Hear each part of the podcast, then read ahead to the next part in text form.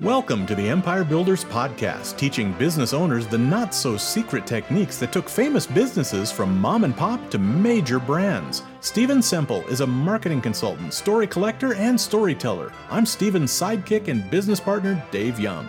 Before we get into today's episode, a word from our sponsor, which is, well, it's us. But we're highlighting ads we've written and produced for our clients. So here's one of those. Hi, I'm Jeff from Mother's Brewing Company in Springfield, Missouri, and this is my mother. Now, Jeffrey, you know how much it meant to me that you named your brewery after me, don't you? I do, Mom. I mean, it wasn't entirely. And you know I love you more than anything in the world, right? Yes, I do. But you know, I don't actually like beer in any way at all. I am aware of the irony of that, yes. Oh, that's such a relief because I do like being on the radio.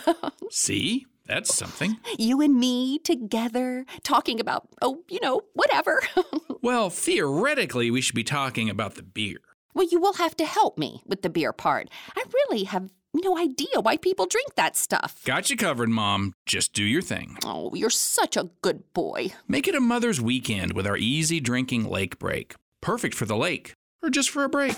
Hey, Welcome to the Empire Builders Podcast. I'm Dave Young alongside Stephen Semple. And Stephen, when you told me today that we were going to talk about the company that we're going to talk about, it harkened me back to days when I considered myself a bit of a handyman. I still feel like I can do some things, but we're talking power tools today. I believe you're not much of a man if you won't assemble your own flat pack furniture. So you're Allen Key man now. That's right. Traded in my Black and Decker for an Allen key. but Black and Decker is what we're going to talk about today. It's an interesting story because it was founded back in 1914 by Duncan Black and Alfonso Decker in Baltimore. Well, that's all we need to know, I guess. That's all we need to know. And today they are the largest manufacturer of power tools in America. Um, and okay. here's the cool thing they even have a drill on the moon. There's a Black & Decker drill on the moon. You know, the astronauts taking it for doing the core samples, Black & Decker was the manufacturer of that. And of course, they left it behind. Are they still making things in the US? You know what? I didn't look into where their manufacturing is. In 2010, Black & Decker merged with Stanley Tools. Today, okay. they're part of that Fortune 500 company estimated to be worth, you know, 30 billion dollars. They're a big deal. But going back to the beginning, when it was just Duncan Black and Alfonso Decker. They met in Baltimore in 1910 while working for the Rowland Telegraph Company. So they were both employed there and they became friends. But the thing that's interesting is they both had very, very different upbringing. Alfonso came from a very poor family. He had to drop out of school to take care of his family, but he was always a tinkerer. And he made lots of inventions to get out of chores. You'd love this one, Dave. He didn't want to get up early to feed the horses. Mm-hmm. So he rigged up this thing that when the alarm rang, so he'd set up a clock, and when the alarm rang, it would open up a feeder to feed the horses, so he didn't have to. He didn't have to get up to feed I the like horses. this guy already. Duncan Black came from a much more comfortable home. He actually didn't have to work, but they met and they became friends. And in 1914, while at the telephone company, Decker suggested, "Hey, he's opening his own company, and he wanted Black to come with him." So they decide to open their own business and do their own designs. But they don't have any money. So Duncan Black sells his car to Alfonso's father-in-law for 600 bucks. And Alonso mortgages his house for $600. So between them, they've got $1,200 to set up this machine shop. Okay, so it's a machine shop that they're opening. That's where they start. And they okay. focus on manufacturing existing designs. And they got some jobs to manufacture candy mixers, and pocket makers and things along that lines. Okay. But business is slow. And they decide to take a look at the power drill. Now, the electric power drill was invented in Germany in 1895, so basically 15 or 20 years before this time. Okay. And they think they can improve it. The drill's hard to use. Think about it. It weighs 18 pounds. Yeah. And it's not much more powerful than a hand crank. And basically, you take two hands and you press it against your chest, and you have to take one hand completely off the thing to find the off switch. So it's actually really dangerous. so the first thing they want to do is figure out how can you turn it on and off without having to take your hand off of the device. Yeah. You need a guy who knows how to rig up an automatic horse feeder. That's exactly what you need. And at this time, they're doing other work to make ends meet, and they took a job doing work on the Colt 45 pistol. They Oh, do wow. some improvements Okay. on the pistol. But that's when the idea hit them a drill with a trigger. A drill with a trigger. Gosh, what an American story. Um, Goes from a gun to a drill, drill with a trigger. Now, it took several months for them to figure this out and get the trigger working, and the original drill was quite expensive. It was like $250, think like $5,000 today. Yeah.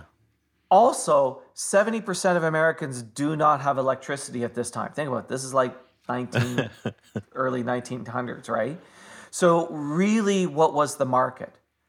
But then along comes 1917 and World War 1. And there's an urgent need for manufacturing. So there was this explosion in exports. During this time, United States exports increased 300%.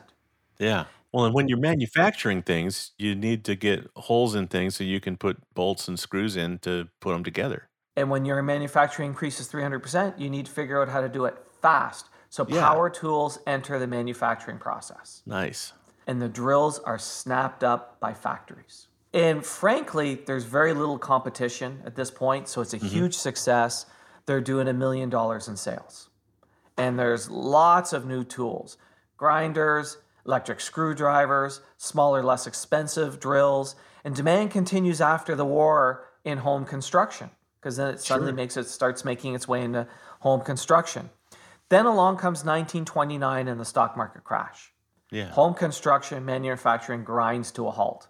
And they have to lay off most of their staff, including Decker's son. Oh, wow. Now, four years later, Alfonso Decker Jr. is rehired as a janitor, starts at the bottom. They bring him back as a janitor. Now, along comes World War II. There's a refocus on manufacturing.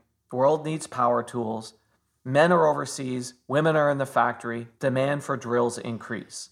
At this point, Al Jr. has worked his way back up to the executive level and he notices something unusual. And this is the game changer, what he notices. This is the thing Okay. that changes everything for Black and Decker. Stay tuned. We're going to wrap up this story and tell you how to apply this lesson to your business right after this.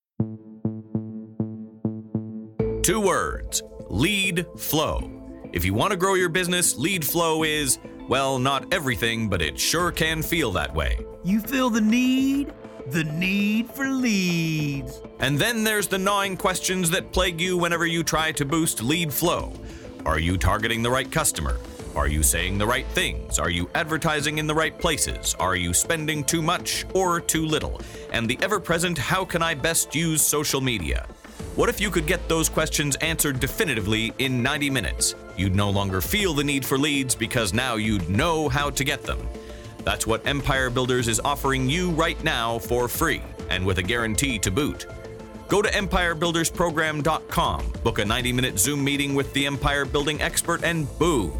Questions answered, problems solved. We'll give you the real answers, guaranteed. Guaranteed. Yes, our famous no pitching and no bitching guarantee. First, we won't pitch you at all. Seriously. If you want to work with us beyond our meeting, you'll have to explicitly ask about moving forward. And the bitchin' part? If you're not satisfied with the answers, say the word. And I'll pay you cold hard cash for your wasted time. No hard feelings. Now that's a guarantee. Look, Empire Builders take action. If lead flow is an issue for you, take action on it. Book your Zoom meeting at empirebuildersprogram.com. Let's pick up our story where we left off, and trust me, you haven't missed a thing. Factories are reordering tools at a much faster rate than they would have anticipated. And Al Jr. wonders is there a problem? Are these things breaking down? So he calls the factory, and what do you guess is happening, Dave? They're ordering a drill for each size bit. No, but that would be interesting. No, what was happening is the workers were taking the tools home because they Oh, wanted man. to take them home and do stuff around the home. People want to drill around the house. And he realized this is the next wave. The next wave will be the common man. And what we need to do is make one that is cheaper and lighter. Mm. Now, Mhm. this is really important. So many companies would have said, they're not breaking down, you're ordering more, who cares? So many companies would have went, oh, they're taking it home, who cares? But look, so many businesses went out of business when the war ended because all of a sudden what they were manufacturing for was no longer needed. And what he recognized, he said, hold on a second. When all these guys come back from the war, they're going to want drills at home. Let's start right now making a drill for the home market because they now had a path to the consumer. So they released the first household tool and they make 80,000 of these drills and it sells out. It just goes gangbusters. And look, they continue to do really innovative things. Like in 1961 is when they actually created the first cordless drill. I had no idea it was back in 1961 that there was the first cordless, Cordless drill. drill in 1961. 1961.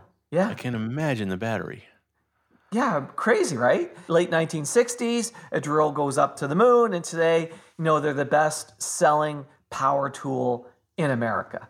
And it really comes from two innovations. One, that first innovation of looking at a gun and going, the trigger, that's the solution for the drill. If we could put a trigger in a drill, would this really work? But then the next one that really made them big was this noticing this problem and going, okay, people are taking the drill home.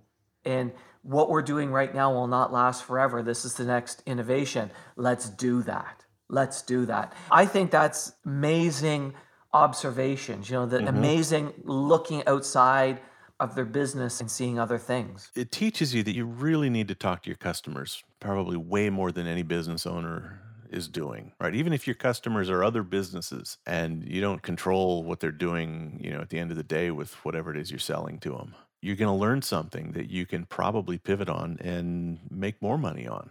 But also think about how well run their business was because when they were selling somebody a drill, they kind of knew how long that drill was going to last. And they actually noticed wait a minute, it's not lasting that long. And they could have left it at that and instead asked themselves the question geez, is there a problem with our drill? Yeah. Well, again, that's the only reason they talked to the customer because they thought there was a problem with the drill. Yeah. But don't wait for there to be a problem with your product to go talk to your customer. But my final observation is that we have these guys to thank for that old marketing saw, that piece of wisdom of, you know, nobody nobody wants a drill, they want a hole. And I think we've even talked on another episode where they don't want a hole, they want a picture hanging on the wall or And Dave, I'd even go one step further. It's not that they want a hole, and it's not that they want a picture hanging on the wall. They want a happy household. Exactly. And since we're actually recording this in July, although it'll air much later, since we're actually recording this in July, what they actually want is the deck that they can stand out on with beers with their buddy and admire their handiwork. Exactly right. you can't do that with an Allen key, Dave. they need that Black and Decker drill so that they can get the admiration of their friends. That's it exactly. I thought it was a really interesting and really fun story. I love it. I love it. Thank you, Stephen, for sharing that one. Thanks, David. Thanks for listening to the podcast. Please share us, subscribe on your favorite podcast app, and leave us a big, fat, juicy five star rating and review. And if you have any questions about this or any other podcast episode, email to questions at the empirebuilderspodcast.com.